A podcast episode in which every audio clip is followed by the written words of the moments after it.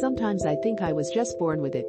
Everyone in this life has certain talents, and I think mine is scoring goals. I don't know how I ended up playing as a striker, but as far back as I can remember I've always been obsessed with scoring. When I was a child, I used to have these two VHS tapes of all the goals from every single World Cup up to 2006, I think. I remember being mesmerized by Roger Milla from Cameroon at the 90 World Cup, and of course Ronaldo the original Ronaldo. I was obsessed with how he did that step over dribble against goalkeepers. I remember it being so fast, like a magician's trick, and I would practice how to do it at home. Ronaldo would play football with such ease, almost as if he was at 30%, and I thought it was incredible. His style and confidence left a mark on me. I guess my coaches must have seen that instinct in me, because they put me at striker from my very first steps in football. My father signed me up for this team called FK Mladenovac in Loznica, Serbia, and I remember everything was blue. The fence around the pitch was blue, and there was a little hotel right next to the ground that was painted blue. I was in awe. If you actually saw a photo, you would laugh, because it was a very small ground, but it was my first time on a real football pitch. Every footballer, they feel it inside, even when they're young. I thought every football pitch in the world was covered in blue when I was young. It was only after the scouts from Red Star Belgrade noticed me that I realized there were other colors in the football world. I was 8 years old then, and I had no idea all the places that football was going to take me. I grew up in a place called Batar. I don't expect you to know it, don't worry.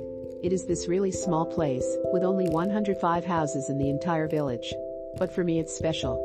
I remember this man from Batar once said, my village is prettier than Paris.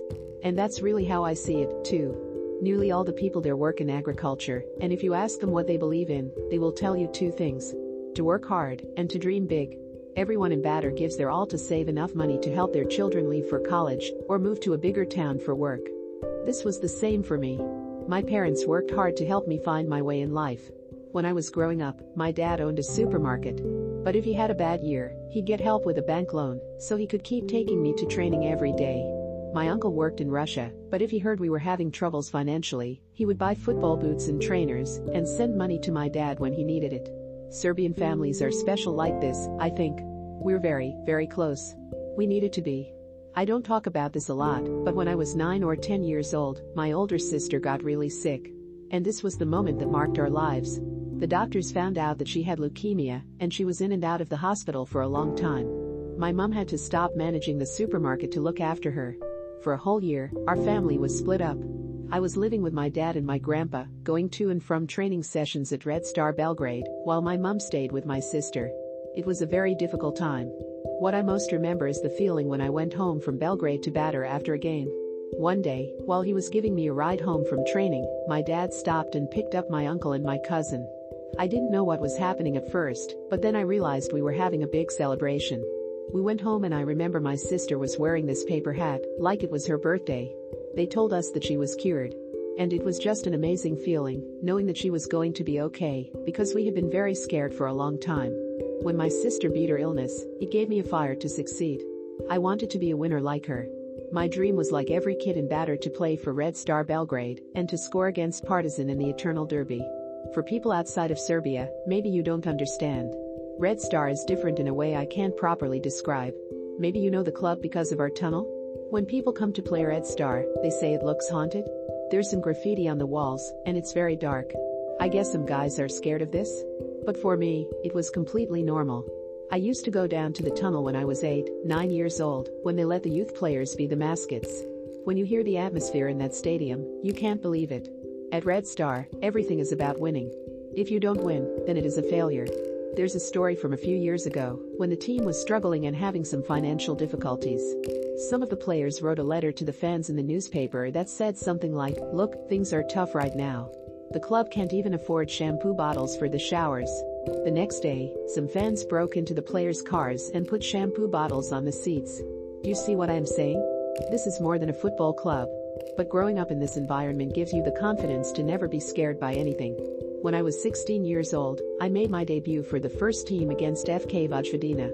And here's a story for you I was in the hotel in Novi Sad the night before the match, and you have to understand that when I was on the youth team, there was no curfew before a match. I was sitting in the hotel with my roommate, and we got really hungry, so we went out to the market to get some food. We come back, and we see our coaches sitting at the bar, having a drink. They looked at us like they were shocked. We didn't understand. The manager said, Do you know what time it is? We looked at the clock and it was 11:30. He was screaming, "You were supposed to be in bed by 11." I really didn't know. I was 16. He was pissed that night, but all I can tell you is that when I stepped onto the pitch the next day, I was full of confidence. For me, scoring goals is an instinct. I think this is my best trait. No matter what is going on, if you tell me to put the ball in the net, then I am completely focused. And then I went out and scored that day. I remember looking at our away fans as they were celebrating, and it was the most incredible feeling.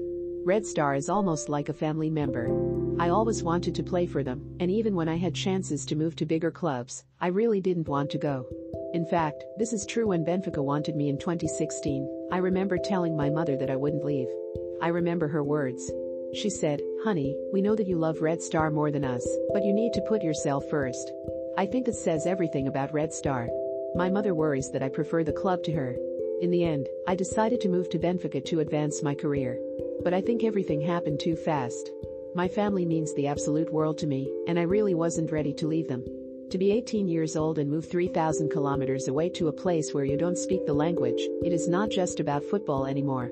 Your life is not simple. When I first arrived in Lisbon, I would think about my home, and I would just start crying for no reason. It was a really bad time in my career because I felt so alone. But thankfully, everything changed when I was able to move to Eintracht Frankfurt. I will always love and appreciate Eintracht because this is not a club that is about money or expensive players. Instead, it is about chemistry and an incredible feeling of togetherness with the supporters. I really started to enjoy my football again when I moved there. When we won the German Cup in 2018, the whole atmosphere in the stadium and the city was electric. It felt a lot like Red Star, and I made a lot of friends in Frankfurt that I will keep forever. My only regret is the Europa League semi-final against Chelsea. This is probably one of the only times in my career I cried tears of sadness, and it wasn't even right after we lost the penalties. It was when we were walking off the pitch and I saw the Eintracht supporters in the front row singing our anthem with tears in their eyes, even though we had lost. It was a different experience for me, playing for fans who support you even when you lose that is rare in the world of football, and I am sad to be leaving Frankfurt because the club changed my career. Because of my move to Germany, and because I was playing at a high level again, I had the chance to play for my country in the 2018 World Cup, which is a feeling that you cannot explain in words. I remember before we played against Brazil, I was doing a pre-match warm-up with Marko Grujić from Hertha Berlin, and we literally felt like we were going to explode in that stadium. When we went back to the locker room, we were soaked in sweat, for the entire match, you can't even feel anything. You are numb. Then after the match, you can finally see the entire picture what you have done and everything you have accomplished. For me, as a kid who grew up in a little village in Serbia, who was always watching tapes of Ronaldo, to have that moment against Brazil was so special. Things have happened very fast for me. A few years ago, I was just dreaming of playing for Red Star.